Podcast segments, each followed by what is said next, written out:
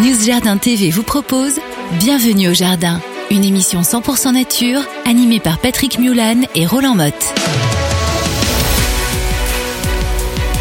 Amis des plantes et des jardins, nous voici à ce rendez-vous hebdomadaire que vous connaissez bien puisque nous sommes déjà à la 48e émission. Et oui, pour ce samedi 26 mars 2022, nous avons le plaisir d'approcher la cinquantaine, ça nous rajeunit un petit peu, et nous sommes très contents en tous les cas d'être avec vous. Quand je dis nous, eh bien c'est que j'ai en face de moi notre jardinier vitellois Roland Mode. Salut Roland. Salut à tous, salut Patrick. Aujourd'hui, nous sommes déjà dans le printemps, c'est le début, donc on va pas non plus s'exciter comme des furieuses. C'est le 85e jour de l'année. Nous sommes à 280 jours de la soirée du Nouvel An. C'est ma calculatrice électronique, il n'y a pas de problème. Sixième jour du signe astrologique du bélier et sixième jour du mois de Germinal dans le calendrier républicain français qui nous fait le jour de la blette. La blette. C'est pas la blette le poisson, hein Ah non, non, la blette. La blette, on dit en, Franche-Comté. Ah c'est bon la blette, oui, il faut le dire avec l'accent. Et c'est la blette ou la bétacarde Ou la poirée. La Moi, poirée, oui, c'est la vrai. poirée. La poirée, c'est joli également. Alors, sur le plan botanique, tu sais ce que c'est? Euh, chénopode, kéno- le kénopo, kénopode. Comme le kénopode bon Henri. C'est la même famille, ça? Bah non. Oh ben non, on dit, tu m'as pas fait ça quand même. C'était. C'était, ah, ils ont changé. oh. Aujourd'hui, on est sur les amarantacées. Mais en fait, non, c'est tout simplement une betterave. C'est une betterave, puisque c'est Beta vulgaris. Amarantacés comme ceux qui ont les, les, les, les queues de renard, là Oui. Comme les queues de renard, d'accord, ok. bien sûr. Euh, donc, Beta vulgaris, la betterave, Ouais. qui a développé un feuillage particulièrement abondant, avec une sélection qui a porté sur le pétiole, puisque là, on mange Oui. la queue de la feuille qui s'appelle pour les botanistes la pétiole, qui s'est développée, qui est devenue charnue et que l'on consomme. Donc c'est un légume que l'on mangeait beaucoup, beaucoup au Moyen Âge. On l'avait dans le capitulaire de Villis. Mais, mais c'est pourquoi tu fais une moue euh, en c'est un légume qui n'a pas l'air bon d'après toi Non, Ah, c'est bien, parfait. Non, non, mais je, je reviens au Moyen Âge parce qu'on l'aimait beaucoup. Oui. Au Moyen Âge, et le capitulaire de Villis qui était, on va dire, la référence à l'époque de Charlemagne de tous les légumes qui devaient se trouver dans un potager, tenait compte de, de la blette. Et puis ça a un peu disparu. On, au début du XXe, on n'en mangeait pratiquement plus, sauf dans les campagnes. Et moi, c'est vrai que, enfant de la campagne, on en mangeait quand même assez couramment. Mais dans les villes, ça avait complètement Ah disparu. Et c'est revenu. Et c'est revenu parce que c'est quand même pas mauvais. C'est très bon en sauce blanche Oui. et on mange aussi les jeunes semis parce que ça se reproduit euh, très facilement si on laisse pousser en graines. Et donc les jeunes semis, on les mange en, en salade. Les jeunes Ah pousses oui. en salade, c'est excellent. C'est excellent, d'accord. Bah, c'est vrai que les, les- pareil, les jeunes feuilles de betterave, on peut faire pareil, on peut Oui, les manger aussi. également. euh, donc ça, c'est pas mal. Mais euh, comme disait Roland, je pense que les cardes, donc les pétioles, coupées en petits morceaux, alors soit cuits au jus, au jus de viande aussi, c'est Oui. bon, hein, sauté avec euh, un petit jus de viande, ou alors bien sûr à la béchamel, à la sauce blanche, ça c'est le top absolu. Alors c'est une plante comme la betterave bisannuelle, Oui, donc elle va nous faire les fleurs la seconde année. oui. Et toi, tu dis que ça pousse partout. Ah, euh, parce qu'on en laisse beaucoup, alors on les consomme, mais on en laisse quelques-unes, d'autant qu'il y a des variétés décoratives en jaune, en rouge. D'ailleurs, ça a contribué, le fait d'aller voir sur les ronds-points des villes, ça a contribué à redonner du succès à cette euh, Alors, c'est nos amis poirée. Arnaud Morière et Eric- Ossard qui Ah avaient lancé oui. ça Ouais. à Blois. Ils avaient lancé ça euh, chez Jacques Lang, à l'époque Oui. où il était euh, patron de la ville de Bois, enfin patron maire de la ville de Bois. Et il faisait donc euh, les paysagistes pour la ville et ils avaient inventé des ronds-points de légumes notamment avec ces variétés de poirées euh, colorées Ah qui sont très très jolies. Et ça pousse très bien parce que nous on les garde donc d'une année sur l'autre, ça gèle pratiquement pas l'hiver, bon les feuilles deviennent un peu moches, ça te fait une hampe florale extrêmement grande avec euh, un paquet de graines qui vont se disséminer toutes seules, on les laisse faire, maintenant on est obligé de les limiter un petit peu, Ah, Tel- tellement il y en a. C'est vrai que ça en fait beaucoup. Moi, je pensais qu'on était obligé de le refaire. Alors, si vous êtes au régime, c'est très très bien parce que c'est vraiment très très pauvre en calories. Donc, Ouais. à condition de ne pas faire trop de sauce blanche. Voilà, c'est ça. Alors, on dit, euh, vous le semez, euh, bon, la, la culture, hein, vous le semez en, en avril, donc vous même, pouvez commencer là maintenant, il n'y a pas de problème. Et puis, vous allez le repiquer ou vous pouvez faire du semis direct en petit Oui. poquet de 3-4 graines tous les 40 cm. On arrose bien jusqu'à la levée du semis. Après, vous faites un petit démarrage, un éclaircissage. Et puis, Ah, ça va tout seul, oui, oui. on oublie. Alors, au niveau du 26 mars, on va revenir sur l'année 1866, puisque naissait à Fribourg Karl Christian Mess, qu'un botaniste allemand qui est mort malheureusement le 8 janvier 1944 et de- dans la même ville, à Fribourg, in Brisbao. Alors c'était quelqu'un qui était extrêmement féru en matière de l'oracée, il avait fait sa thèse là-dessus, et qui par la suite a surtout, surtout travaillé sur les broméliacées. Il a créé beaucoup de genres, alors peut-être des genres que tu connais pas trop comme Aphrardisia, Grenacheria, mais il a aussi créé, des genres plus connus comme Abrometella et Fascicularia, qui sont vraiment très très beaux euh, spécimens de broméliacées. Et alors, le nombre d'espèces qu'il a pu décrire, ça je vous le dis même pas. Dans le genre Aechmea, il en a fait, dans le genre Bilbergia, Guzmania, Pitcairnia, tout ça, il y a du mez partout dans la famille des broméliacées, donc on pouvait quand même lui faire ouais. un petit coup de chapeau, parce que ce sont des gens qui travaillent de façon très complexe parce que essayer de distinguer différentes espèces, leur donner des descriptions bien précises, leur donner un nom, etc., c'est vraiment un vrai boulot. 26 mars, on fête euh, Sainte Larissa. Sainte Larissa qui a été martyre en Crimée au IVe siècle. Ça Sainte fait un Larissa, oui, je, la- je me souviens d'elle, oui, oui, elle était très gentille.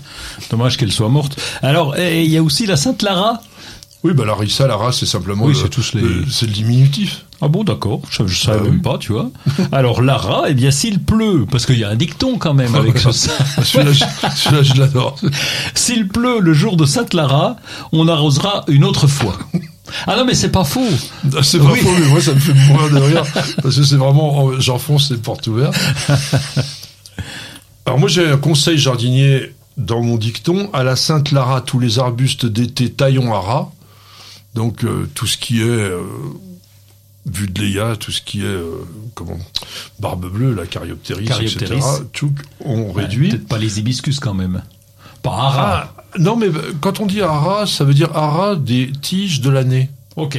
Hein? D'accord. Ah ben pas. Ah ben j'avais précise Oui, parce que non, dès, quand on non, dit mais c'est Ara, un ça peut dicton. être... Ah c'est oui. pas un, un conseil général. euh. Ah. Et c'est entre Sainte Mélissa, qui est le 12 février, et Sainte Larissa, que bon jardinier taille ses rosiers. Ça c'est juste. T'es sûr? Ah oui, ça y est, c'est presque fini. Le la sonnerie, c'est pour Faouzia qui a posé une question sur New Jardin TV et qui dit Est-il possible de réussir des boutures d'Albizia Julie Brissin? Alors Faouzia, c'est une grande fidèle. Elle nous écrit énormément. Elle est là, elle nous suit. euh, On la salue. Je crois qu'elle habite au bord de la mer Caspienne. Ah dis donc, c'est pas à côté C'est pas à côté. Alors c'est peut-être pour ça qu'elle veut faire des boutures d'albizia. Ça, c'est pas terrible. C'est assez compliqué à réussir. Alors c'est possible hein, en fin d'été de faire de la bouture de miaouté d'albizia, mais en général, il est tellement plus facile de faire du semis. Alors c'est vrai que l'avantage de faire de la bouture, c'est que vous allez être certaine d'obtenir exactement la variété que vous aviez, parce que le défaut de l'albizia par semis, c'est que vous avez une hétérogénéité au niveau de l'intensité des fleurs qui est colossale. On peut en avoir qui sont d'un rose pâle, euh, pas terrible, jusqu'à d'autres qui sont presque rouge vif. Oui. Et du coup, bah, il faut choisir. Mais avant, avant de choisir, bah, il faut quand même attendre énormément. Donc, si on a 500 plants, euh, on peut pas avoir une forêt d'albizia pour en garder qu'un. C'est compliqué. Par contre, avec la graine, tu ne garantis pas avec le- la couleur. Bah, c'est ce que je disais. Oui, c'est ça. C'est Oui, exactement ça. Pardon. Hein, je disais, avec la bouture, on garantit la couleur. Oui. Et avec la graine, on va avoir une hétérogénéité. Pour le semis, il faut le faire à chaud, 20-25 degrés, et surtout avoir trempé les graines entre 12 et 24 heures minimum dans de l'eau chaude, là, 60-70 degrés. Il faut la maintenir chaude, hein, par exemple dans un thermos. Oui. Vous mettez vraiment de l'eau très chaude, parce que sinon ces graines qui sont dures, mais dures, dures, dures, elles auront un mal de chien vraiment à germer. Alors, pourquoi faire des semis?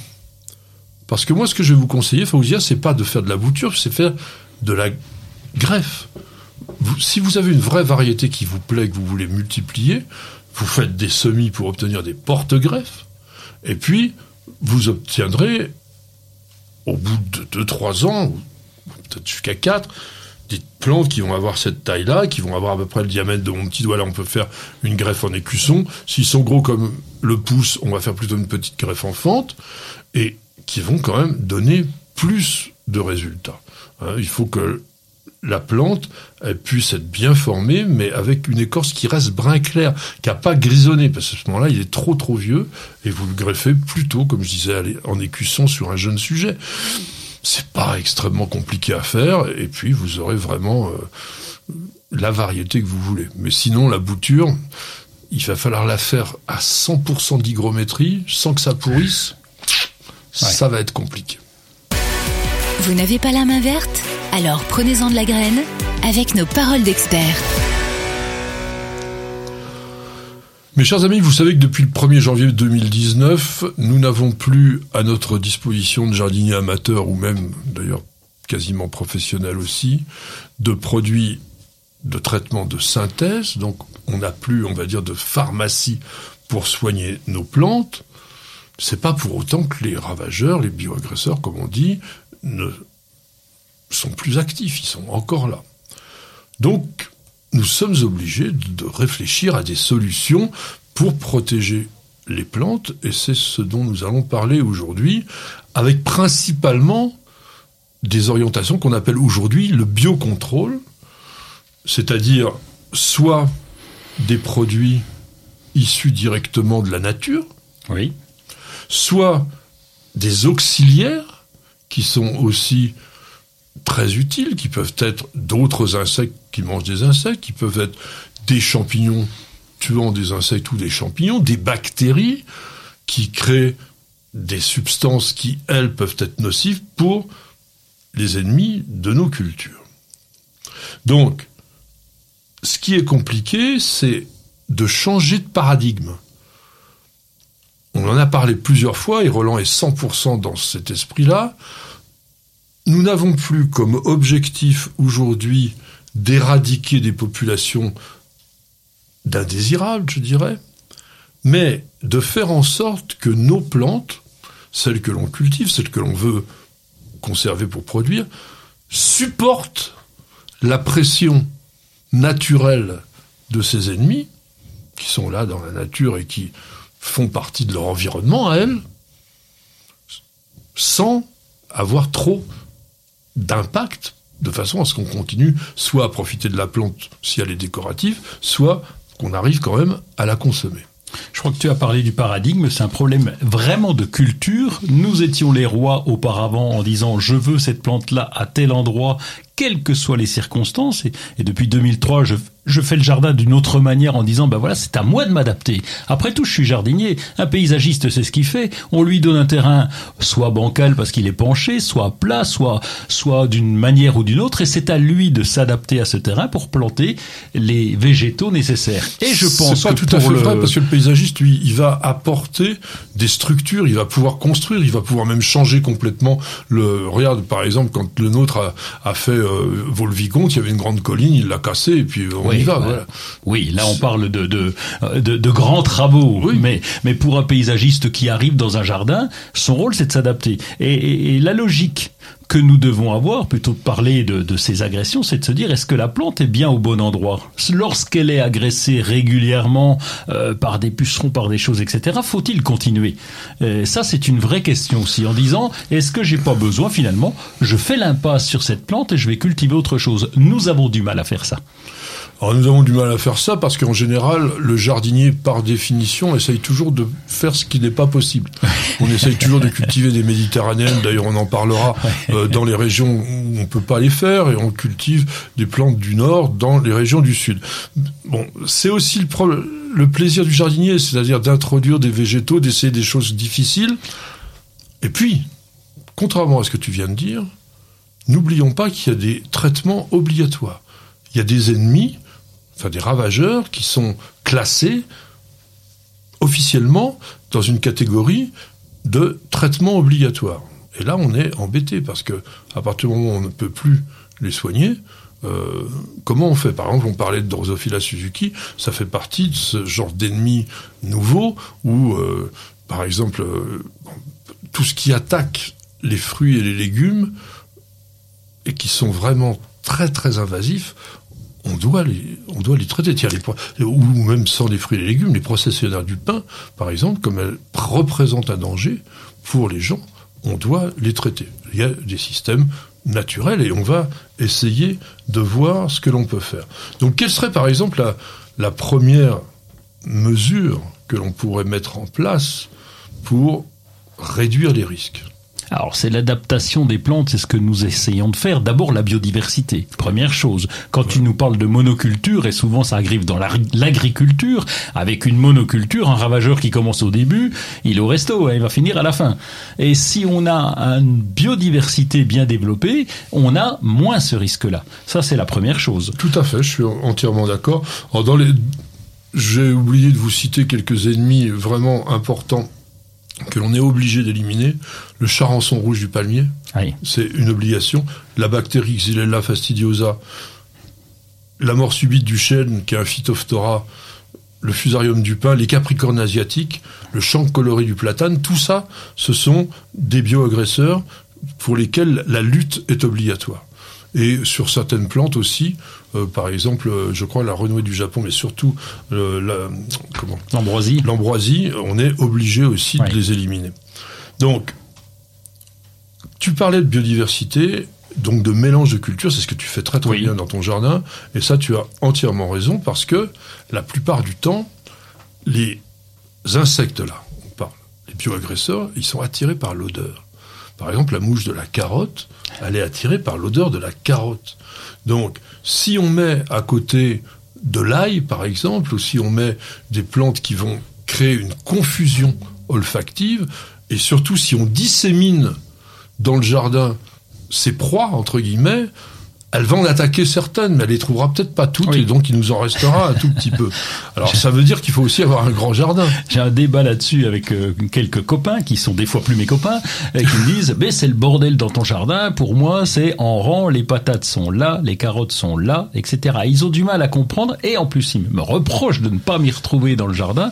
Je leur explique que c'est une habitude, que c'est très facile de s'y retrouver, de mélanger. Il est tout à fait possible de mettre une patate ici, une autre à 10 mètres de là, une autre à 15 mètres de là, d'avoir toujours mes 10 pieds, euh, qui, qui, sont euh, bien pour nous, mais qui ne soient pas en ligne et qui soient répartis dans le jardin. C'est mmh. tout à fait possible. mais ça, non seulement c'est tout à fait possible, mais c'est particulièrement bien réussi dans son jardin. Euh, vous le verrez avec les images que l'on va mettre pour l'illustration. En revanche, c'est plus compliqué quand on fait de la production. Ah oui.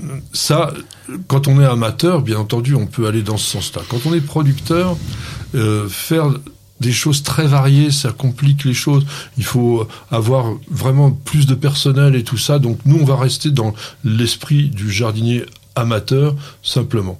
Donc le compagnonnage que je viens d'évoquer, qui a pour but un peu de tromper l'ennemi, hein, on va dire, c'est pas extrêmement efficace, mais ça contribue. Ça bouscule, ça bouscule. La lavande, euh, ne serait-ce que près des rosiers. évidemment, si on a une roseraie, c'est toujours pareil. Si on a les dix rosiers alignés l'un derrière l'autre, t'as beau mettre de la lavande, ça va pas repousser les pucerons. Mais associer le rosier, la lavande et les disséminer aussi, là aussi, c'est une philosophie où il faut accepter de poser des rosiers à droite à gauche. Eh bien, c'est efficace.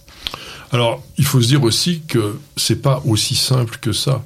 C'est qu'il n'y a pas une plante, un ennemi, une autre plante, un autre ennemi. Tout ce monde-là, ça vit ensemble. Il y a des ennemis des ennemis, euh, il y a des amis des amis. Enfin, donc, ça devient de la biologie compliquée. Mais, on peut imaginer quand même le d'encourager le développement des ennemis naturels des herbivores. Par exemple, qui sont les ennemis naturels? Bah, D'abord les oiseaux, les, hérissons, les crapauds, enfin tout ce qui est d'ailleurs batracien, c'est extrêmement efficace contre beaucoup d'insectes. Donc d'avoir aussi un petit point d'eau, parce que les batraciens, si on n'a pas de point d'eau, euh, on aura du mal à les avoir. Bah, ça peut complètement aider. Oui, les, nichoirs pour les oiseaux, si vous voulez que les, oiseaux viennent, les mésanges en particulier, qui mangent pas mal de chenilles, si on veut qu'elles soient là, il nous faut des nichoirs. Et puis il faut penser à elles pendant l'hiver pour les habituer à rester là. Il bah, faut leur filer un petit peu de nourriture pour les. Oui, c'est ça, pour les maintenir en place. Alors on peut aller même plus loin que ça. C'est concevoir le jardin, un peu comme celui d'ailleurs de Roland, parce que il vient de dire qu'il a des amis ou ex-amis euh, qui me disent oui, c'est ton jardin, c'est un vrai bazar. Mais heureusement, parce que on n'a jamais vu des mésanges vivre dans des HLM. Elles ont besoin d'avoir une sorte de végétation assez abondante, variée, mais dense aussi, parce que ça c'est important, la densité. Alors c'est Parfois, ça peut être embêtant la densité. Quand on en a trop, ça peut favoriser certaines maladies cryptogamiques quand on a des régions qui sont très pluvieuses. Mais pour les auxiliaires, pour les amis des jardiniers, que ce soit aussi parfois les, les coccinelles, les carabes, les cirfes, euh, certaines araignées. Je sais que vous aimez pas les araignées, la plupart d'entre vous, sauf que ce sont des prédateurs qui peuvent être très intéressants. Et ça, on a besoin de tout un, un ensemble de plantations. Et pour les oiseaux, on oublie les arbres. Planter des arbres. Pourquoi? Parce que je regarde depuis chez moi, de, de, quand je suis au premier, je regarde mon jardin qui, qui, qui est avec euh, des plantes. Toi, c'est Waterloo mort de plaine. Et de l'autre côté, pam C'est tout plat, il n'y a pas un arbre. Donc les pauvres, ils ont besoin d'arbres pour se percher. Alors on parlait que il y a des ennemis des ennemis. Donc on les appelle soit des parasites, des prédateurs, soit des parasitoïdes. Alors les parasitoïdes, c'est encore pire que tout parce que ce sont des organismes dont les larves se développent à l'intérieur du corps de nos ennemis. Ah, c'est, oui, ben, ça c'est monstrueux. Les, mais à leur échelle, ça fonctionne. C'est ça, c'est le principe Alors, des nématodes. Non, mais aussi énormément de petits immunoptères, donc des sortes de micro-guêpes qui viennent pondre directement ah. à l'intérieur des insectes. Ce, sur les, les pucerons, ça existe. Hein. On a bon, et puis on a les prédateurs directs, oui. les coccinelles par exemple. Bon, alors pour qu'il y ait des coccinelles, Là aussi, il faut qu'il y ait de la biodiversité. Ah oui, il faut qu'il y ait des plantes. Tu vois, les orties, par exemple, sont très intéressantes parce qu'on s'était rendu compte que dans le jardin que nous avions avant, que on n'avait plus guère de coccinelles. Et heureusement qu'on avait les orties parce qu'il y avait des pucerons pleins après. Et donc, bah, ça nous permet de, de faire revenir les coccinelles. Alors aujourd'hui, on va trouver dans le commerce de plus en plus souvent d'auxiliaires. Alors dans le commerce, vous les trouvez pas au supermarché parce que c'est du vivant. La plupart du temps, donc c'est des choses qu'on commande et qu'on reçoit directement, etc. Il y a des sites spécialisés, il y a Biotop, il y a Biobest, il y a Copper, par exemple, qui sont donc des entreprises. Il y a aussi Insectosphère qui, qui travaillent spécifiquement sur les auxiliaires. N'hésitez pas à aller sur ces sites parce que vous allez y découvrir des trucs qui sont vraiment très intéressants. On y reviendra certainement en détail. Le problème, c'est que tous ces auxiliaires ont des noms à coucher dehors. On n'aura pas trouvé pour l'instant d'autres noms que leurs noms scientifiques. Il en sort en permanence des nouveaux, donc il faut avoir une tête grosse comme ça pour pouvoir toujours s'en rappeler. Mais en tous les cas, bon, pour terminer, moi je vais vous dire simplement, allez, on va faire un petit peu le style jardinage pour les nuls. Le pense-bête pratiquer la rotation des cultures pour que les ravageurs ne repèrent pas de façon systématique les zones favorables. Supprimer aussi toutes les feuilles abîmées, tacher les plantes malades, de façon à pas favoriser la prolifération de la maladie. N'arrosez pas par aspersion notamment quand il fait pas une chaleur énorme.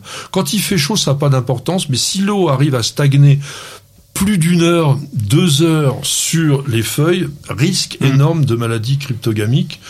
Ne tondez pas le gazon trop ras, il va dire qu'il débloque complètement. Miolan, il dit souvent des... parce que mais non, mais ça, ça c'est pour éviter le, la mousse dans les gazons. Euh, désinfectez vos outils, surtout quand vous taillez, ça c'est important. Et puis, alors ça, il le fait pas, mon ami Roland. Mais moi, je dirais, n'utilisez pas, ou du moins pas dans d'autres pots, des, des anciens substrats. Un, un, vieux substrat, Bon, faut, vaut mieux le mettre au jardin, l'enfouir, etc. Ah, mais parce ça. Il y a quand même un risque. Ah oui, c'est ça. C'est ce que je fais. C'est-à-dire que les balconnières de l'an dernier, on va vider le terreau qui est un petit peu endommagé et tassé surtout. On va l'utiliser dans les carrés potagers ou en mélange pour, pour planter d'ailleurs. Eh bien, plantez-vous pas. on continue. Bienvenue au jardin. Patrick Mulan, Roland Motte. Mon cher Roland, nous avons quand même maintenant pas mal d'actualités qui se passent dans ce jardin. Toi, tu voulais nous parler plutôt d'aquarelle. C'est des gens qui vendent des plantes, à des feuillages coupés. Ben oui, parce qu'on n'en parle pas souvent des fleurs coupées. Non. On en a parlé un peu à la Saint-Valentin, mais c'est fini, c'est derrière nous. Moi, je trouve que c'est un peu hors jardin. Ah ben non, quand même, il faut bien des fleurs. Il faut bien des. Et les fleurs, je les laisse dans le jardin. Ah, tu peux, mais tu peux aussi les cueillir de temps en temps. Le bouquet de fleurs qu'on va cueillir à la campagne, c'est quand même quelque chose d'assez classique. Non, et puis c'est une symbolique importante qui permet aussi, c'est peut-être une entrée, une porte d'entrée vers le jardin. Alors donc, euh, bah c'est vrai qu'après il y a des choses à critiquables, mais euh, Aquarelle a fait une enquête là pour dire, mais quand est-ce qu'on utilise, euh, quand est-ce qu'on on va acheter ces fleurs coupées? Alors c'est 47% pour des anniversaires, c'est 41% pour la fête des mères, 25% pour du deuil. 14% pour la fête des grands-mères, comme la Saint-Valentin. 14%. Vous n'offrez pas assez de fleurs, messieurs, à la Saint-Valentin, mesdames également. Oui, mais parce qu'on ne se rappelle plus le langage des fleurs, on, Oui, mais on a oui. peur de faire des bêtises. Je vais vous donner un truc tout bête. À partir du moment où vous mélangez les couleurs dans un bouquet, normalement, il n'y a plus de signification. Et puis, si vous faites du rouge vif, c'est de toute façon toujours un amour fou. Donc voilà. Bon, et puis 53% des hommes, là on reconnaît bien le côté feignant, voudraient que ça soit livré directement, hein, qui sait pas aller dans le magasin, donc ça c'est bien significatif. Et 76%, ça c'est intéressant, des gens qui achètent des fleurs, des Français qui achètent des fleurs, aimeraient avoir des fleurs françaises. Et il y a un petit changement qui est en train de se faire en disant, bah oui, la, la petite, euh, euh, la- le bouquet de la prairie, finalement, Voilà. c'est pas si mal que ça. La fleur un peu sauvage, ça pourrait Ouais. être sympa. Alors moi j'ai un truc qui est pas sympa mais qui est utile, c'est un désherbeur infrarouge à gaz de chez Ozlock. Ça te fait rire toi Euh, ben, Mais, euh, pas, ça, évite le désher- ça, ça évite le désherbant. En fait donc euh, il, il va, il s'appelle Green Power Turbo Gas. Donc il va consommer du gaz, il y a une flamme qui chauffe une grande plaque en céramique qui est située sous un cache à l'intérieur d'un bouclier de sécurité, ça chauffe jusqu'à 800 degrés. Donc quand ça touche Ah oui. la fleur, euh, la plante, hop, il y a un choc thermique, ça fait exploser les cellules et la plante, au bout de 5 à 10 secondes, vous appliquez ça sur les adventistes, la chaleur fait éclater les cellules, la plante se dessèche et on est tranquille. Donc l'intérêt de ce modèle, parce qu'il y avait un modèle précédent dans la même marque, c'est que il y a une cartouche de gaz. Avant, l'autre, c'était un truc 100% électrique.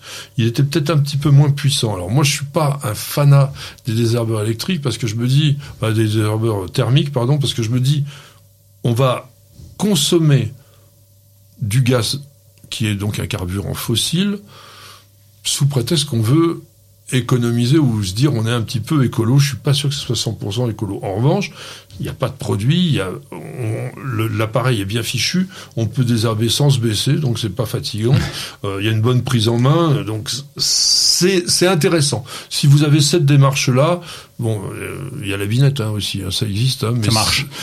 non, mais on peut aussi euh, vieillir un peu, pas avoir envie de faire trop de d'activités. C'est pas trop trop trop bon marché, ça vaut 130 euros ou euh, euh, 5 euros la cartouche de gaz. Donc voilà, c'est un nouveau euh, produit. Il y a beaucoup de professionnels qui utilisent aujourd'hui ces méthodes-là. On voit beaucoup Oui. dans les villes de désherbage à gaz. Et on voit de plus en plus à l'eau également. Donc l'eau chauffée qui va euh, projeter directement sur le sol et qui va tuer euh, bah, les, les, les petites plantes. Donc Oui, ça sera de la vapeur, quoi. Ouais. C'est- en vapeur. Mais ça, pour un amateur, je pense que ça pourrait être dangereux quand même. Oui, ça peut brûler. Oui. Donc, euh, faut faire attention.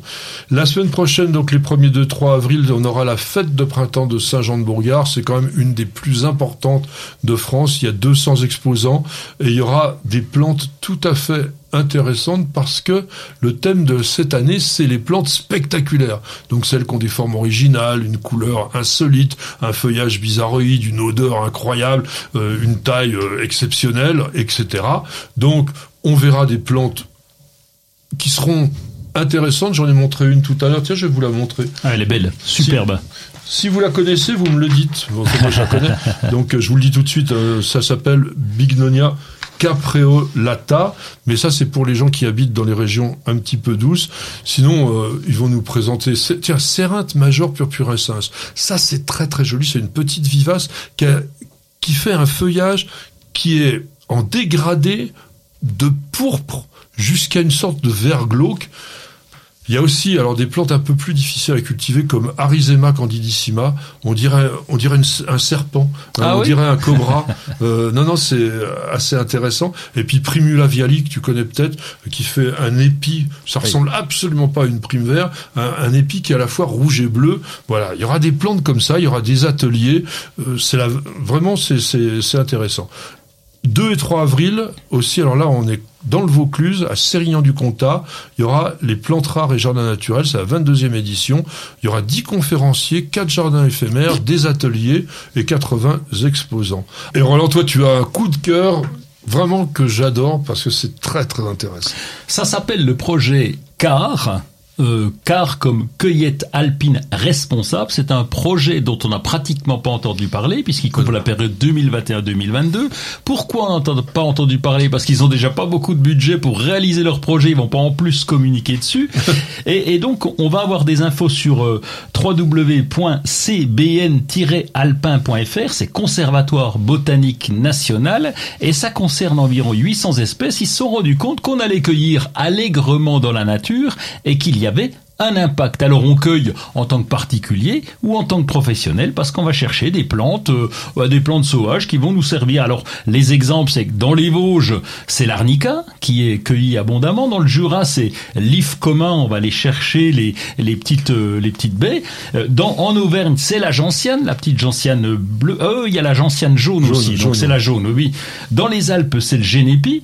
Et on se rend compte que ces prélèvements, eh bien, vont jouer un rôle sur la biodiversité il y a aussi les touristes qui s'y mettent. Donc le but, c'est de sensibiliser d'abord et puis d'avoir un comptage parce que rien n'a été fait sur le sujet pour savoir si vraiment euh, il y avait la cueillette avait un impact. Oui, donc on pense que les plantes, elles sont disponibles à volonté et que euh, malheureusement c'est pas forcément le cas et c'est vrai qu'on a en France quand même beaucoup beaucoup de plantes qui sont protégées mais là c'est pas le cas et c'est une bonne idée de se dire attention est-ce qu'on n'a pas un impact?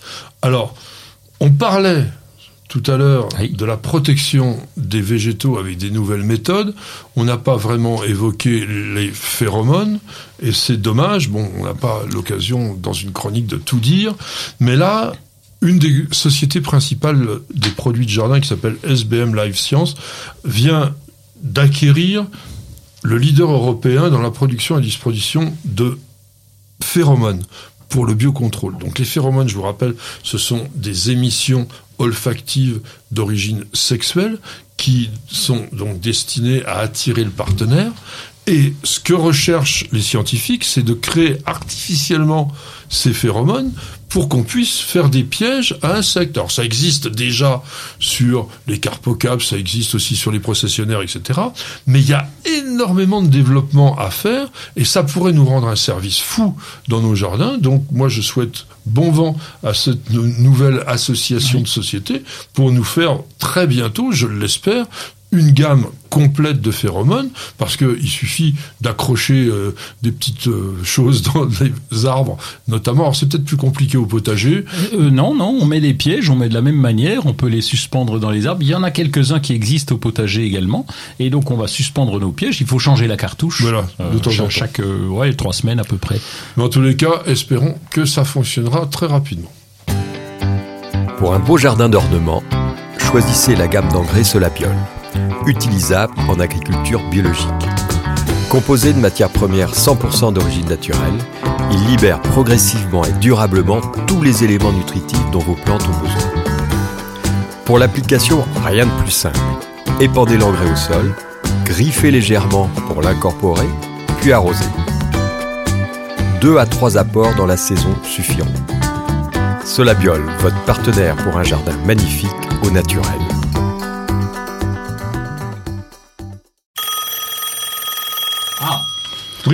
Oui, c'est Mika qui, entre deux chansons, nous pose une question sur le site de New Jardin TV. J'ai des plantes en intérieur qui ont autour d'elles de petites bestioles noires que je pense être des cyarides. Elles ne sont pas dangereuses pour les plantes mais sont très agaçantes et volent devant votre visage. J'ai essayé le savon noir, l'alcool, mais ça semble pas fonctionner. Connaissez-vous un traitement efficace s'il vous plaît?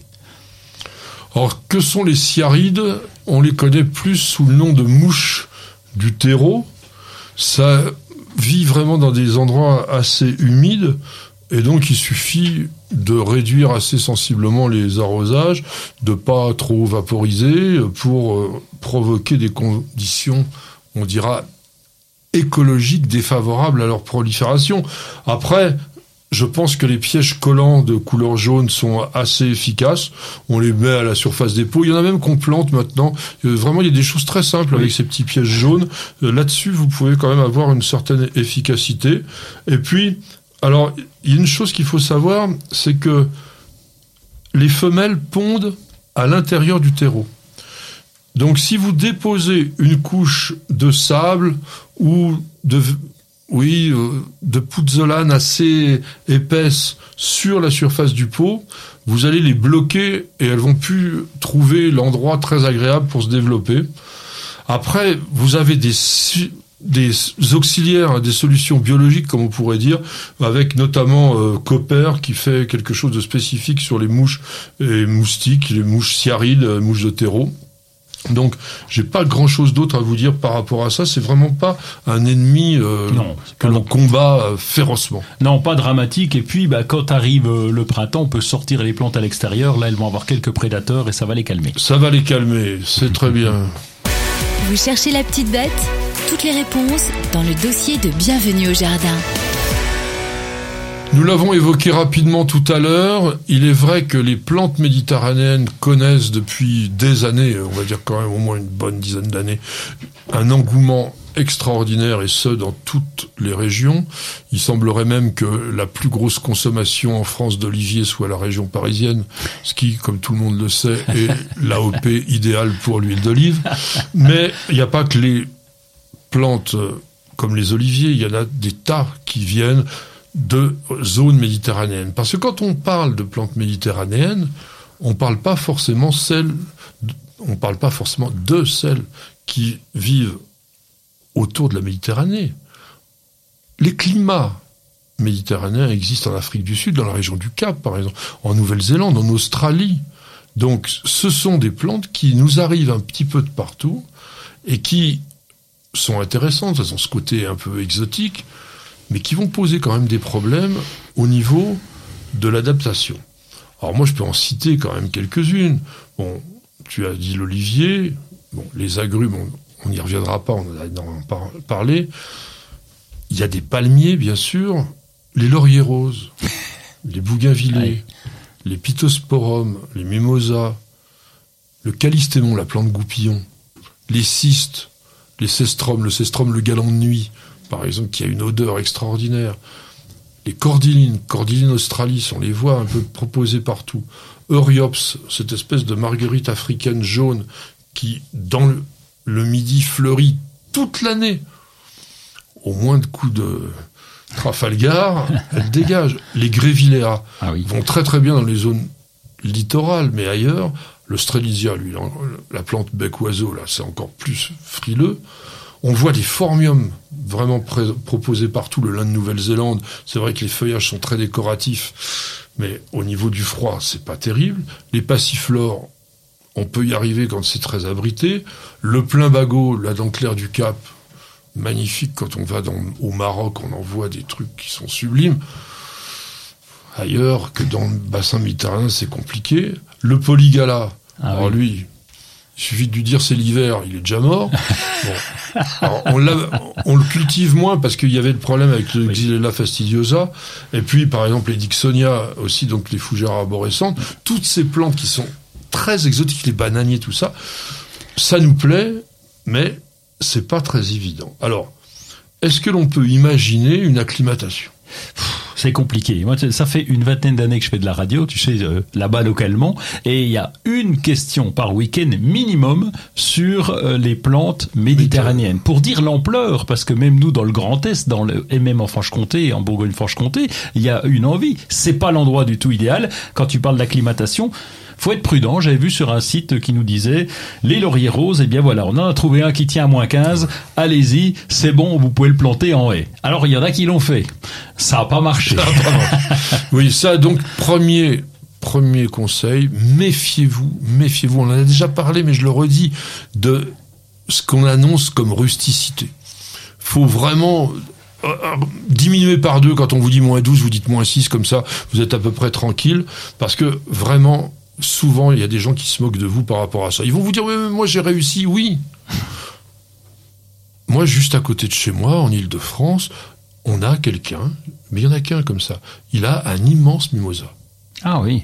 Mais immense, le, il a au moins une quinzaine d'années ce mimosa. Pourquoi? Mais parce qu'il est exactement peut-être dans l'endroit où il faut, il a jamais un coup de vent, jamais un courant d'air, rien. Mais tous les mimosas qu'il y avait dans tous les jardins alentours, il n'y en a plus un seul. Donc, effectivement, lui, il va dire, oui, moi, le mimosa, ça tient moins 12. Mais il n'y a que lui. Donc, faites très attention avec ça. Et toute notre complexité, quand on habite dans des régions un peu plus froides, c'est le stockage en hiver, parce qu'on n'a jamais la bonne formule, la bonne lumière ou à la bonne température. Et donc on essaye de se débrouiller avec une chambre à coucher, ou alors avec le grenier, ou alors avec la cave ou le garage, puisque c'est là qu'on va essayer de les stocker. Ben oui, entre deux mots, on choisit le, hors-gel, mais on a oublié la lumière dans le cas là, et évidemment ça donne des plantes pas très belles au printemps. Alors attention, il n'y a pas que l'histoire du gel il y a aussi l'humidité. Dans les régions méditerranéennes, l'été est très long et généralement très sec, et la plupart de ces plantes nécessitent des sols qui ne sont jamais gorgés d'eau. Donc, dans les terrains argilo-calcaires, ça va être compliqué. Alors, je vais vous donner quand même quelques plantes méditerranéennes, entre guillemets, qui sont assez résistantes, et je vais demander à Roland s'il est d'accord avec moi. L'arbousier, j'en ai un au jardin. Il a 4 ans maintenant, deux exactement, 4 ans, jamais de fleurs, hein, je te rassure, pour l'instant du moins, et il pousse très bien, il rougit beaucoup pendant l'hiver, mais il tient le coup. Ça c'est un signe que la plante a froid, mais il est plus résistant qu'on ne pouvait le penser, donc je, vous, je peux vous conseiller l'arbousier. Le chêne liège, j'en ai pas vu un. Euh, non, dans le Grand Est, il ne doit pas y en avoir, mais c'est relativement rustique quand même, comme le chêne vert. Alors le chêne vert, moi, je le conseillerais pas parce que ça devient presque une plante invasive. Il y en a partout, dans, avec un peu le réchauffement climatique. On les voit vraiment dominer un petit peu. Ça me gêne un peu. Le cyste, alors le cyste, c'est relativement résistant au froid, mais pas du tout à l'humidité. Donc il faut être dans un sol totalement, totalement sec. Bon, le cyprès de Provence, moi je trouve que c'est un peu incongru dans les régions qui ne sont pas sa région. Ah, alors on en trouve parce que les paysagistes en installent, là on les fait venir d'Italie, des grands sujets. On commence à en trouver d'une part en région parisienne, d'autre part vers chez nous aussi, dans le, dans le Grand Est, là en remontant vers le nord on commence à les voir. Mais est-ce que tu trouves ça logique dans le paysage? Non, parce qu'on pourrait mettre du skyrocket, on pourrait mettre des plantes un peu plus adaptées et qui tiennent mieux au froid, qui ont le même look, hein, qui, sont en qui sont colonnaires. Le Fatsia japonica, qui était une plante, à l'époque où j'étais à l'école d'horticulture, on mettait ça dans les plantes d'intérieur. Ah oui, Nous, on a ça au jardin et j'en ai vu partout, dans la région aussi de Tours, etc. Il y en a, ça pousse très très bien. Alors, il faut que ça soit toujours un peu abrité des vents dominants, mais c'est un arbuste intéressant. Les figuiers, c'est beaucoup plus rustique qu'on pouvait l'imaginer, mais c'est pourtant une plante totalement méditerranéenne. Ah oui. Mais alors sans problème chez nous, à condition, et tu l'as déjà dit, mais à condition que le sol soit bien drainé. Tu t'oublies si jamais tu as oublié soit de mettre des cailloux ou quelque chose du drainage dessous, mais les figuiers vont très bien chez nous, ils sont capables de, produire beaucoup en plus. Le grenadier, dans, les, euh, dans la région Touraine, on en avait des très très beaux. Nous avons conservé depuis plusieurs années maintenant en pot des véroniques arbustives, des ébés. Ah oui. C'était normalement donné comme frileux, mais on les arrose pas, donc peut-être que ça y va. Bon, la lavande, évidemment, qui est une plante méditerranéenne, euh, pareil, un sol très drainant, parce que sinon ça meurt. Le lauropétalum, qui est une plante qui est devenue à la mode, qui est très très jolie, ça fait un petit arbuste. Il y en a beaucoup qui ont des feuillages pourpres, et puis ça fait surtout des fleurs qui sont un peu comme celles des amamélis, des fleurs euh, avec des, petites lanières de, de couleur plus rustique qu'on pourrait le croire, moins 10, il tient. Le néflier du Japon, moi j'ai été étonné de voir en, région parisienne, il y en a beaucoup qui même fructifient maintenant. Alors les pittosporums, on les a évoqués aussi mm. dans l'émission, il n'y a aucun problème avec les telluifolium, du moins jusqu'à moins 10, moins 12. Les romarins, à condition que l'hiver soit bien sec. Le teucrium, moi j'y crois moins. On le donne à moins 10 la germandrée, donc, qui a ce feuillage gris argenté, ces petites fleurs bleues qui sont sympas, faut vraiment que ça soit au sec. Et le thym, mais moi, le thym, je le garde pas. Ah, le thym, nous, on le garde très bien. Alors évidemment, ça, ça vieillit assez rapidement. Hein. En 4-5 ans, ça finit par noircir. On a le thym serpolet qui pousse de toute façon en montagne.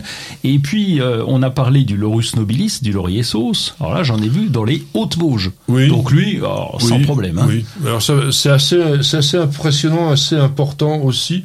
Et puis peut-être quand même aussi la rocaria la rocariale des espoirs des singes, moins 10, moins 12, ça peut donner vraiment des résultats. Alors si vous voulez aussi donner un petit côté euh, méditerranéen, plante totalement rustique, nous on l'aime pas parce qu'il est très épineux, euh, très piquant, c'est yucca, le yucca filamentosa, pareil, même sur des sols, nous, pourtant, il était un petit peu lourd, le sol.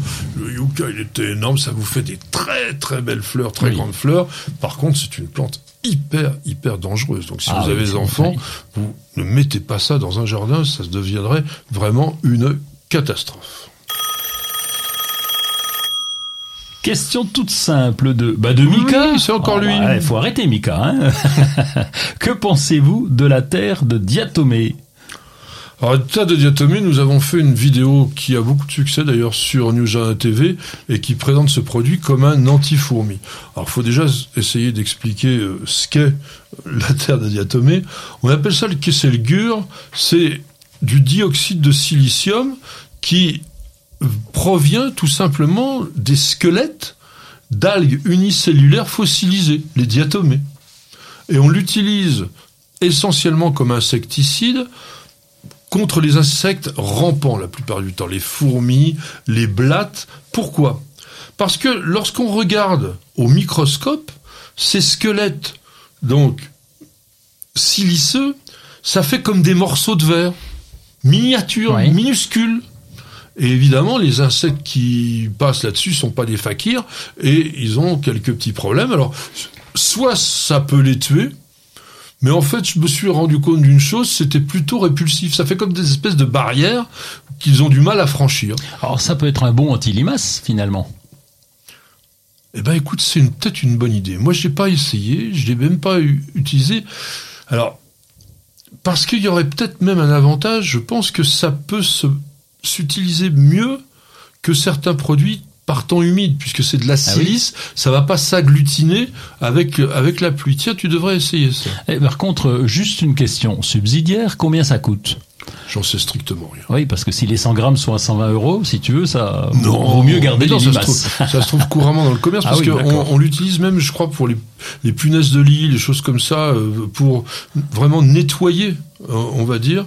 Alors, on me dit quand même que elle est moins efficace quand elle est mouillée, parce que peut-être que ça, ça s'agglutine, alors que je pensais qu'au contraire, comme ils sont très différents au niveau de la forme, ils pourraient ne pas se tasser. Bon, faut se méfier quand même, parce que c'est considéré comme inoffensif pour les humains et les animaux domestiques, mais malgré tout, ça peut vous irriter les voies respiratoires, surtout quand c'est vendu en poudre. Il faut pas utiliser celle qui est calcinée. Il y a deux terres de diatomée il faut utiliser la terre de diatomée non calcinée parce que la calcinée donc qui est vendue pour la filtration euh, elle est hyper hyper fine. Alors là si vous respirez ça ça peut quand même être assez désagréable. Et ce qui est pas désagréable c'est de se reposer 5 minutes enfin moins beaucoup moins pour la publicité. Pour un beau jardin d'ornement choisissez la gamme d'engrais Solapiol utilisable en agriculture biologique. Composé de matières premières 100% d'origine naturelle, il libère progressivement et durablement tous les éléments nutritifs dont vos plantes ont besoin. Pour l'application, rien de plus simple. Épandez l'engrais au sol, griffez légèrement pour l'incorporer, puis arrosez. Deux à trois apports dans la saison suffiront. Solabiol, votre partenaire pour un jardin magnifique au naturel. Bienvenue au jardin. Patrick Mulan, Roland Motte. Mon cher Roland, tu devrais même pas être là tellement il y a de boulot à faire dans le jardin. On m'a forcé à venir. voilà, tu as, eu tort de venir. Non, on est ravi qu'il soit là. Et d'ailleurs, il va nous dire exactement ce qu'il faut faire la semaine prochaine. Tu commences par quoi? Euh, Un petit coup de scarification. J'ai pas fait la mousse. Alors, comme je t'expliquais, nous avons un jardin qui est assez dense quand même. Il y a un peu de gazon qui nous sert d'aller. Et, comme on a beaucoup d'arbres, eh bien, il y a forcément beaucoup de mousse. Donc, euh, pour éviter d'en avoir de trop, je passe un petit coup de scarificateur, je ferai un petit coup de semi-regarnissage derrière, et donc c'est le bon moment parce que la mousse commence à bien se développer. Donc euh, voilà. Je crois qu'il fallait la garder la mousse. Alors des fois, ben ouais, non, mais des fois, des fois, mais il y a des fois, c'est, il y a, y a, quand même, on a une partie où il y a des, des, comment il s'appelle, des topinambours. Où là, je ne sais pas pourquoi, je suis envahi de mousse à cet endroit-là. La mousse euh, aime le topinambour. Bah, a priori, oui. Euh, elle aime surtout l'ombre, et là, c'est un, entre topinambour et pommier, il y a de quoi faire. Bon, alors, il y a longtemps que tu n'as pas paillé, là. Euh, bon, tu cherchais des bouts de bois, tout ça. Oui. Et tu continues avec euh, le chanvre, de toute façon. Alors, j'ai trouvé, oui, oui, euh, bon, les sacs de chanvre, ça va, parce que c'est un bon rapport qualité-prix. Et puis, au potager, dans les, dans les carrés potagers, c'est quand même beaucoup plus pratique. Le chanvre a l'avantage de faire une bonne couche bien dense, bien épaisse, donc ça passe pas à travers. Et surtout, je pourrais soit en rajouter, soit tu le peux mélanger. mélanger voilà, ouais, Tandis que mélanger les bouts de bois, oh, c'est non, non, non, évident. Non, hein. ça, c'est pas la peine. Alors, Bien entendu, toutes les plantes qui ont été récemment semées, qui ont été repiquées, tout ça, il faut c'est la pépinière un peu, il faut vraiment les surveiller. Alors on oublie parce que tu vois par exemple il y a deux ans lorsque nous étions en plein confinement, il faisait une chaleur à crever on a, et on a planté puisqu'on avait le temps. Et si tu suis pas l'arrosage c'est une catastrophe. On rappelle quand même que la première année est capitale et dès qu'il y a une petite période de chaleur, quand ces plantes-là viennent de démarrer leurs racines, alors là un manque d'eau serait catastrophique. Alors sur les légumes comme ça dure pas un an, c'est tout de suite aussi qu'il faut arroser ouais, parce ouais, que sinon vous aurez rien du tout. Faites attention. Alors, euh, toutes les plantes que tu as en pot, toi, oui, euh, tout ce qui est terre de bruyère, là, euh, pareil, il faut bien, faut oui. bien arroser. Alors, tu, tu, utilises de l'eau de pluie, tu récupères de l'eau de pluie? Ah oui, on a trois récupérateurs, donc deux sur la serre, donc là c'est des 330 litres, et puis deux d'un mètre cube, donc ça nous permet d'avoir une un petit peu d'avance. Il y a des années, on était juste quand même. Hein. C'est pas suffisant. Heureusement, on a un puits. J'ai rajouté une pompe. Ça me permet de de pas trop user de l'eau de, de, la concession. Et, et, les plantes de terre de bruyère, puisque oui. nous avons un sol calcaire. Là, on a on a des myrtilles, euh, les grosses myrtilles. C'est extraordinaire. Ça nous donne. Ça fait quatre ans qu'on les a. Ça donne me d'une force. Alors attention, hein, j'ai mis un pot euh, un pot de chez pot. Hein. Euh, là, c'est vraiment. Il fait 60 cm de diamètre. Et donc on en a quatre comme ça. Et là, on se fait des pots de confiture. On en a fait une quinzaine l'an dernier, donc euh, du bonheur. Bon bah je vais venir bientôt, c'est bien. On va manger la confiture. Au moins ça sera quelque chose de comestible. Et il a autre chose. Alors je sais pas si c'est vraiment comestible, mais ça s'appelle carrément l'herbe de l'immortalité. Ouais, gymnostéma, je l'adore parce que elle fait partie de la famille des courges. Mais ça tu le savais, bien sûr. Oui. il y a pas de chinoise. Oui, il n'y a pas de courge et on l'appelle l'herbe de l'immortalité parce qu'on en fait des, des tisanes qui te rendent normalement immortel. Donc c'est pour ça que je suis encore là malgré mes 300 ans. Et donc ce pot, on le touche pas. Chaque année, ça sèche en totalité et ça repart au printemps. Néanmoins, quelques soins. Rajouter un peu de terreau, regratter un peu, un petit coup d'engrais gazon et, on s'en fout comme on veut que des feuilles et c'est reparti et ça me fait des tiges qui pendent le long du, du, du pot c'est assez impressionnant et j'aime bien cette plante là Alors on l'appelle aussi le gingembre bleu parce que c'est une plante qui est euh, avec des saponines qui sont proches du ginseng. En fait, bon, c'est vraiment une plante qui était un édulcorant dans la médecine chinoise, tout à fait particulière. Donc en ce moment, on va aussi bah, tailler tout ce qui a été un peu abîmé par le froid, par le gel. On va couper sur des bourgeons bien verts, des bourgeons qui ont l'air d'être en pleine forme, de manière à ce que ça redémarre. Alors surtout, surtout, vous ne vous précipitez pas dans les jardineries pour acheter les géraniums. Je sais qu'à partir du 25 mars, en général, on peut trouver les premiers géraniums. Ouais. Alors, si vous avez une serre ou une véranda et que vous voulez vous faire plaisir, vous pouvez, mais vous avez le temps, franchement, c'est il y a autre chose à prendre. D'ailleurs, moi, en ce moment, j'achèterais plutôt des pensées ou des... Parce que vous vous rendez compte que si vous achetez des pensées maintenant, vous en avez quand même pratiquement jusqu'à fin juin. Oui. Donc, c'est quand même particulièrement rentable. Et puis, c'est vrai que fin juin, vous aurez plus beaucoup de géraniums de disponibles dans les jardineries, mais vous pourrez les acheter, allez, on va dire fin mai, et puis euh, essayer de faire un petit peu de remplacement petit à petit. On peut en revanche penser déjà à l'été en démarrant les tubercules de bégonia, de dahlia, de canna, tout ça sous abri, à l'intérieur, tranquillement, de manière soit à ensuite prendre des boutures, par exemple sur le dahlia on fait ça, vous faites démarrer le tubercule, vous avez plein de tiges, vous prenez une tige à chaque fois, vous les bouturez, ça va vous faire plein de dahlias. Les rempotages, c'est sur les bonsaïs d'extérieur, les cactus, les plantes grasses que l'on fait maintenant. Le scarificateur, il nous en a parlé, mais on peut aussi, après le, scarificateur, terroter et mettre un petit peu dans le gazon, ça peut, ça peut vraiment le faire.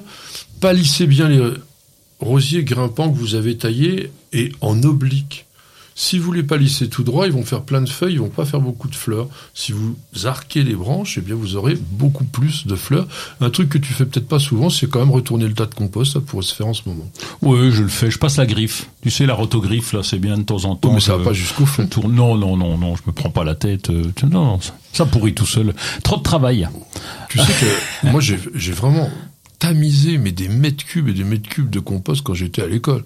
On, passait notre vie à ça. Non mais ça c'était il y a combien de temps? Là aujourd'hui tu ne fais plus, ça. longtemps que ça. Ah oui. mais moi je fais pas de compost, moi achète. Ah oui. Mais euh, non non mais le ben, on n'a pas de jardin suffisamment grand non plus pour faire tout ça. Mais globalement l'idéal ça serait de faire des composts spécifiques. Ah. On faisait du terreau de feuilles de hêtre, on faisait du terreau de feuilles de chêne, on faisait du terreau de fumier, et après on mélangeait toutes ces ah choses-là. c'est pour ça que je suis assez euh, délicat par rapport au substrat, faire mes petits mélanges, machin. c'est de la maniaquerie, c'est ça le nom exact. non, c'est aimer créer des sols. D'accord. Bon, c'est joli, c'est mieux dit ça, oui, que la hein.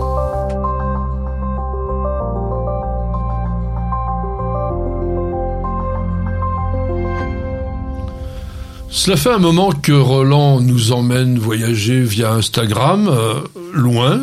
Alors je ne sais pas pourquoi c'est toujours vers l'Amérique du Sud, et là nous allons continuer à retraverser l'Atlantique pour aller jusqu'en Argentine et voir oui, eh bien, on va voir, euh, on va voir Revista Jardin. Alors, je suis tombé sur eux par hasard. Je te promets, la prochaine fois, on ira en Russie. J'ai trouvé une pépinière en Russie qui n'a même pas l'air mal. Mais Revista Jardin, 129 000 abonnés, 1324 publications. J'étais un peu surpris parce que ça parlait de tout. C'était assez euh, incompréhensible pour moi au départ de voir une cohérence entre les images et les vidéos parce qu'il y a pas mal de vidéos. Mais ça parle bien de jardin. Ça parle de jardin en Argentine. Il y a des réels, donc les petites vidéos avec des diaporamas de plantes qui sont très bien faits. Et en fait, c'est un magazine qui est dédié au jardinage, un genre de bah, pas rustica parce que c'est plutôt un, euh, des temps de jardin plutôt euh, où là on va voir des paysages, on va voir des paysagistes qui vont créer des beaux jardins avec des plantes. On est plutôt dans l'ornement.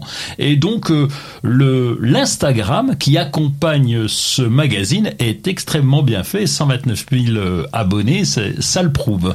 Mais il montre des réalisations à eux aussi Non, non, parce que c'est un magazine. Ah ils vont voir des réalisations ah et, ils nous exposent tout ça. Eh ben, écoute, c'est très très bien. Alors, moi, j'ai des livres à vous présenter. Un facile. Alors évidemment, c'est Roland qui l'a. Cacté et succulente, c'est une réédition, en fait, d'un livre de chez Ulmer dans cette collection qui est extrêmement bien faite, où vous avez d'abord une très belle illustration, mais aussi tous les conseils de base. Ce livre a été écrit par Yves Delange, Yves Delange qui était directeur au Muséum d'histoire naturelle, que j'ai bien connu et qui est décédé malheureusement en 2019, mais qui était un fou furieux passionné de cactus et de plantes succulentes. Et il avait écrit deux livres qui ont été réunis dans celui-ci, et du coup vous avez vraiment quelque chose qui peut constituer une petite base encyclopédique si vous vous lancez dans la culture de ces plantes qui sont vraiment passionnantes et il vous en raconte des choses. Donc on ne peut pas dire que c'est complètement extraordinaire. C'est un livre qui est fait pour tout le monde, qui est fait pour vous donner envie aussi de cultiver ces plantes. Donc c'est chez Ulmer, ça coûte je ne sais pas combien, 17 euros. Ce que je l'ai là, 19,90. 19,90. Ouais. Mais c'est sympa, belle photo. Ah, oui, très, tout, très jolie illustration. C'est, oui, c'est rythmé. Oui, et puis c'est une, ce sont des plantes tendance là. Tout le monde se précipite, y compris les petits jeunes, ah sur ce type de plantes. Ouais. Bah oui, parce qu'il n'y a rien à y faire. Hein. bah oui, c'est cool. Alors là, il y a quelque chose de beaucoup, beaucoup, beaucoup, beaucoup, beaucoup plus costaud, mais sur un des sujets majeurs d'aujourd'hui. On vient d'ailleurs de l'évoquer un petit peu avec les nouvelles tendances de soins des plantes. Mais là, hmm. on va rechercher les mécanismes de protection de l'auto-immunité des plantes. C'est pour qui ce, ce livre-là? Bah, C'est pour des gens qui ont quand même un niveau universitaire, on va dire quand même, parce que c'est très très très très complexe. Mais c'est aussi hyper passionnant, dans la mesure où on vous apprend les mécanismes de défense des végétaux. Comment, Mhm. par quels moyens? Alors là, c'est tellement écrit par des scientifiques de haut niveau que ça reste dans la science. C'est-à-dire qu'on vous explique les mécanismes hyper compliqués. Il y a même des... Vous avez des... Ce que des- Patrick veut vous dire, c'est qu'on comprend rien quand on lit. mais non, mais un peu.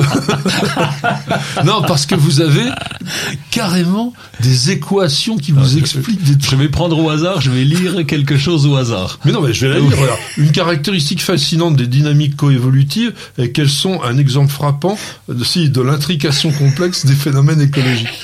Bah, bon.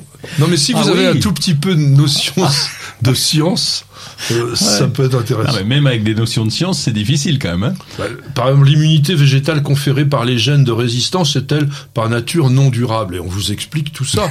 Bon.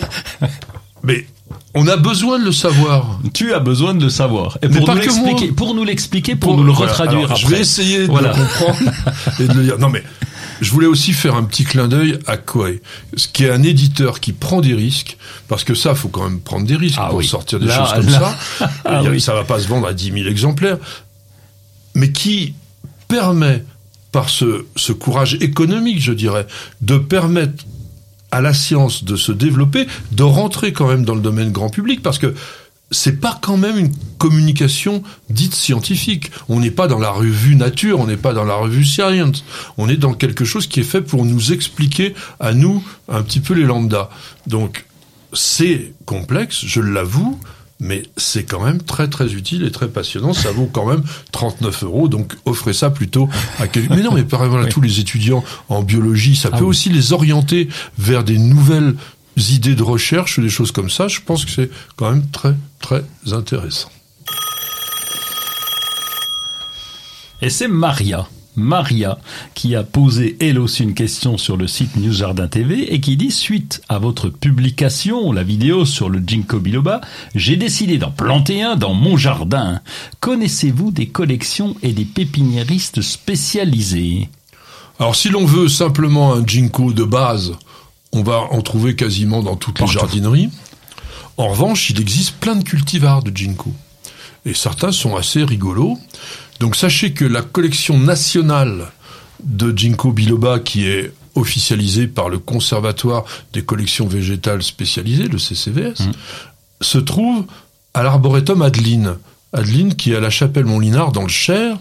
Et Madame Adeline avait une pépinière Ah oui. totalement extravagante de Semblait bien. des plantes incroyables. Elle a, je crois, vendu la partie pépinière ou elle l'a abandonnée pour créer complètement un arboretum. Et là, il y a plein de variétés. Bon, peut-être qu'elle en vend encore. Sinon, j'ai trouvé une belle collection de ginkgo au jardin La Terre Pimprenelle en Ardèche, à Alboussière, et puis dans la pépinière qui s'appelle la pépinière Laurentaise, qui a une collection de ginkgo. Je vais vous mettre euh, l'internet, mais vous tapez pépinière Laurentaise et vous allez avoir des ginkgo. Je sais pas si toi tu connais des fournisseurs. Bah, il y a Trouve Plante aussi. hein, donc Oui, il y euh, a trop de plantes, voilà. c'est surtout classique. C'est vrai qu'on trouve souvent les variétés classiques. C'est difficile d'avoir des, des variétés des originales. mais là, Ouais. vous, là, là, chez Laurentaise, vous en aurez. Hein. Ah oui. Ah oui, oui, oui, il y en a pas mal. Donc voilà, c'est ce que l'on pouvait dire, mais n'hésitez pas hein, à chercher peut-être aussi, encore une fois, chez notre ami Trouve Plante. Patrick, Roland, racontez-moi une histoire de plante, de jardin ou de jardinier.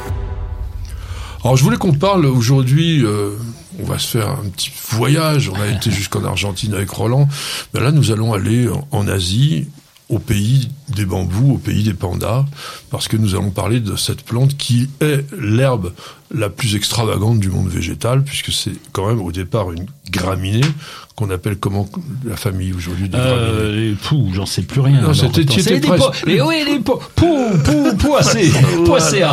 voilà, les poacées. Donc, euh, les bambous, on en compte quand même 80 genres.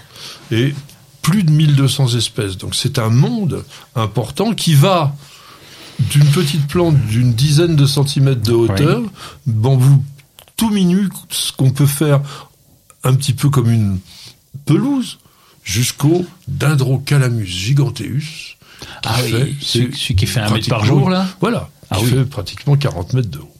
Alors, les bambous ne sont pas des arbustes. Oui, ça c'est surprenant parce que quand tu vois les, les cannes qui sont tellement robustes, on se dit presque oh, c'est arbuste ou arbre pratiquement. Et quand tu vois les catalogues des jardineries ou des pépinières, ils les ont tous classés dans les arbustes. Ah, c'est clair. Bah non, c'est des arbres. C'est des herbes parce que c'est comme une tige de blé. C'est creux, sauf que c'est très très dur. Ah oui. Et c'est lignifié. Et ça pousse très vite. Mais vraiment, ce sont pas du tout des arbustes. Pourquoi? Mais parce que ça se ramifie pas. Un bambou, ça fait une touffe dont sortent des cannes, mais vous avez jamais vu des cannes avec des Bah, ramifications. Si, quand tu tailles, il y a bien des. Et ça repart quand même sur le côté. Oui, mais ça fait. euh, Ah, c'est moche, on Oui, est d'accord, voilà, mais ça repart quand non, mais même. ça se ramifie pas comme Oui. pourrait le faire un arbuste. Oui. D'abord parce que c'est une monocotylédone. Les bambous poussent à partir de tiges souterraines qu'on appelle des, Des rhizomes. des rhizomes, exactement. Une, une denrée, c'est du, c'est une cochonnerie euh, avec Philostachys aurea par exemple. Pas forcément. Oh, dis, euh, quand t'es envahi avec ça, si t'as pas mis ton ta protection, ben là t'es mal quand même. Exactement. Alors, on trouve des bambous partout sur la planète, sauf en Europe. Ah bon? Il n'y a, pas de bambou sauvage, spontané, Ah, sauvage, d'origine oui. européenne. J'allais te citer la bambouserie, j'allais dire attends. Non. ah oui, sauvage, sauvage. Ah oui, parce que sans ça, on peut acclimater les choses Oui. partout. On peut, on trouve euh, des orchidées oui. sauvages. Il y en a en France. Alors, il y a deux types de systèmes de rhizomes chez les bambous. Il y a ceux qui sont cespiteux, que l'on appelle, comme les Fargesia, les Bambousa glossessos, qui ne vont pas tracer. Et puis, on a donc les longs rhizomes qu'on appelle, les noms sont extraordinaires, les rhizomes leptoformes, c'est-à-dire lepto, ça veut dire mince, et qui tracent. On les appelle les boulets aussi. Hein. On les appelle les bambous traçants.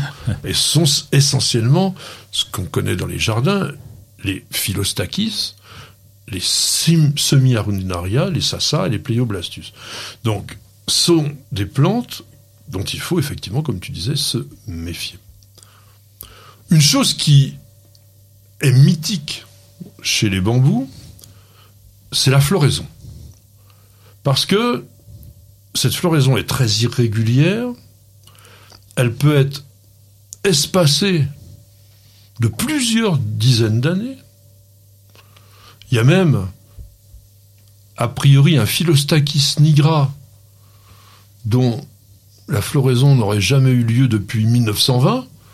Donc, ça fait vraiment des plantes qui restent végétatives, je dirais, sans végétation. Et puis, certains bambous, pas tous, mais certains, ont la particularité, ça, ça reste assez mystérieux, d'avoir une floraison qui se produit simultanément dans toutes les régions, voire dans le monde entier, quel que soit l'âge de la plante, et avec le côté monocarpique, à savoir que les chaumes, on appelle les cannes, on les appelle souvent des chaumes, vont mourir après la floraison. Bah alors on, on perd l'espèce carrément, on perd la variété? Non, mais on redémarre de zéro, puisqu'on a ce rhizome, on a les chaumes qui sont morts dans la Ah, c'est les chaumes, oui, le rhizome Hein, reste en vie. mais le rhizome reste en fou, vie. ça. mais ça a un défaut, ce système-là, parce que vous avez pu remarquer que un bambou, si vous achetez un bambou qui a des cannes, mettons grosses comme mon pouce, il va refaire des cannes grosses comme mon pouce et puis un petit peu plus grosses, mais jamais il vous fera une énorme canne. Donc si vous voulez tout de suite des bambous avec des grosses tiges, enfin, il faut les acheter déjà vieux. Il faut pas les ratiboiser. C'est pour ça que je dis on taille rarement les bambous. On les entretient, on enlève. Oui, on les limite. On peut les limiter dans certains cas. Oui, mais c'est moche de les limiter. Ouais. Quand on achète un bambou, là, il faut mieux s'informer sur sa hauteur. Si on- et d'ailleurs, souvent, elles sont bonnes dans les pépinières spécialisées. On vous dit, ce bambou-là, il fait 8 mètres, il fera pas 10. Mais, comme c'est une herbe, justement, il atteint rapidement, quand il est adulte, sa taille maximale. Heureusement que la plupart des espèces ne développent pas de fleurs rapidement, puisque ça ferait parfois quand même des dégâts. On ne sait pas forcément très bien pourquoi ces bambous fleurissent tous à la même période. On pense que le génome est identique parce que justement, comme ils fleurissent pas souvent, Ouais. ils se seraient plutôt multipliés par voie végétative et qu'à ce moment-là, ils auraient un comportement identique. Ça serait une sorte de clone. Ça, c'est logique. Mais que ça se passe en même temps dans le monde entier, ça, c'est- c'est incompréhensible. Ça reste une, ça reste assez mystérieux effectivement parce que euh, on ne le rencontre en plus que sur le bambou. Par exemple, quand on multiplie les géraniums, euh, même par voie végétative, on peut les faire fleurir au moins que l'on veut. Sur le bambou, c'est pas du tout le cas. C'est une plante extrêmement symbolique en Asie qui évoque le bonheur, la sérénité. On décore vraiment les meubles de mariage. Vous avez pu voir sur les meubles chinois, souvent sont représentés des dessins de bambou.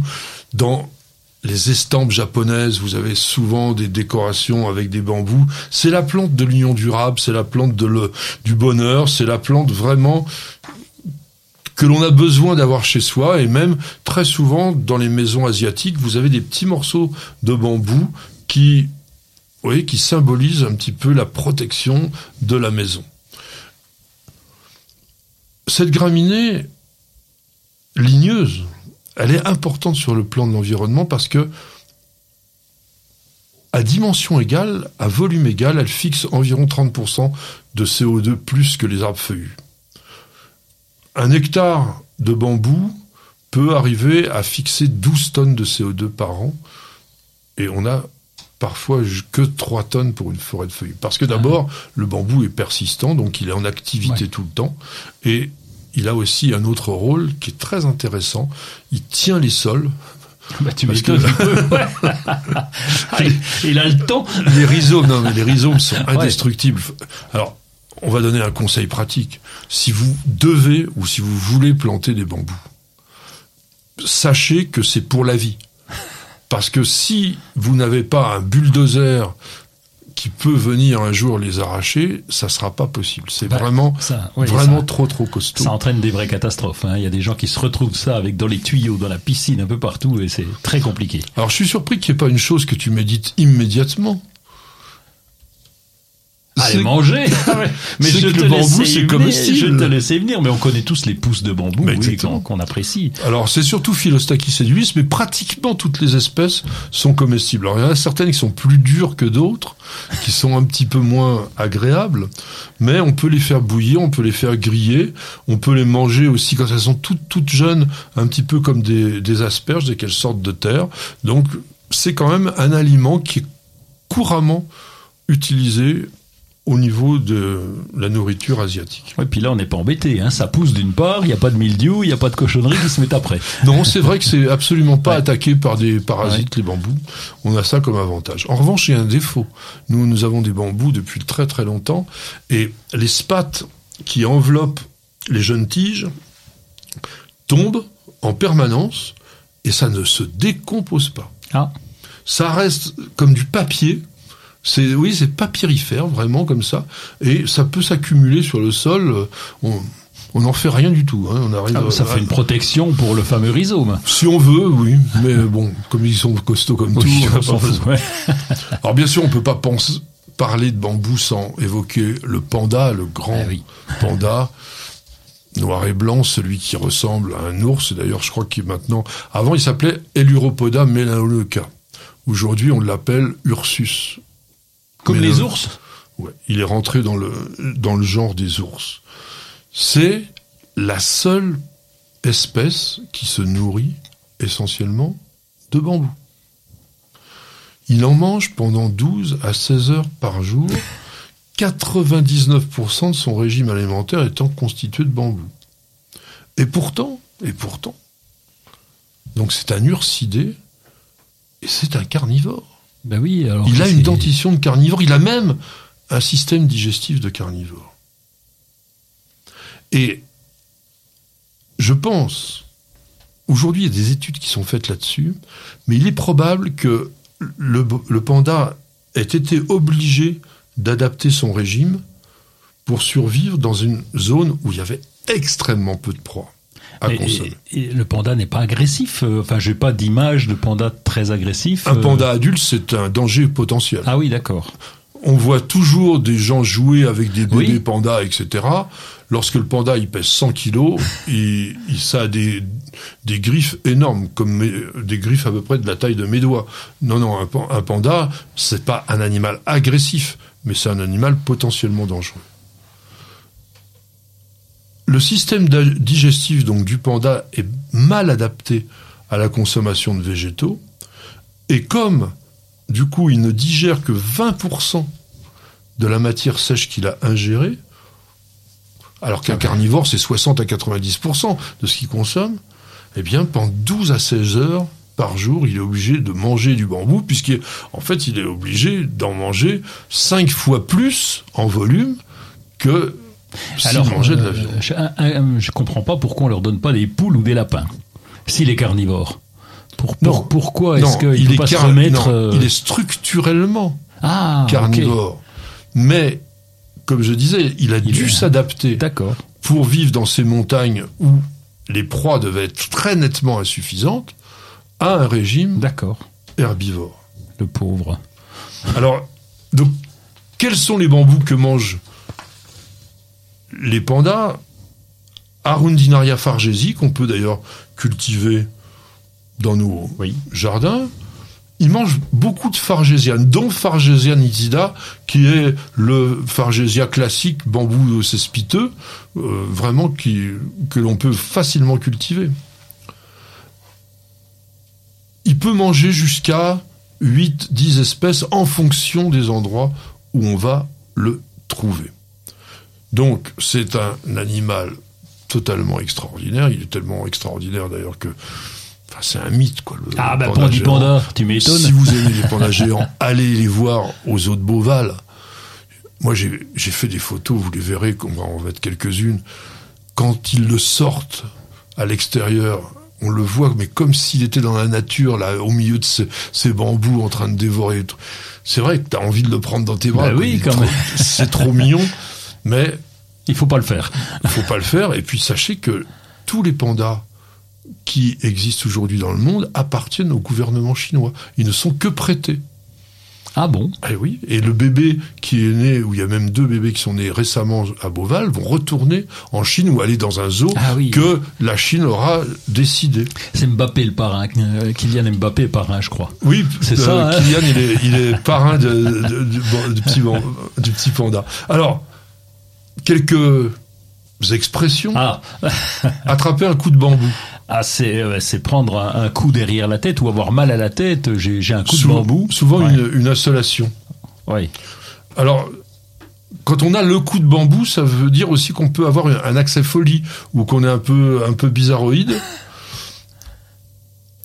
Quand tu dis aussi, euh, t'es Ah. Oui. quelque part, t'as euh, signé ton chèque et t'as eu le coup de bambou, Ah bah oui, ça veut dire que c'est un tout petit peu cher. hein. un petit peu cher.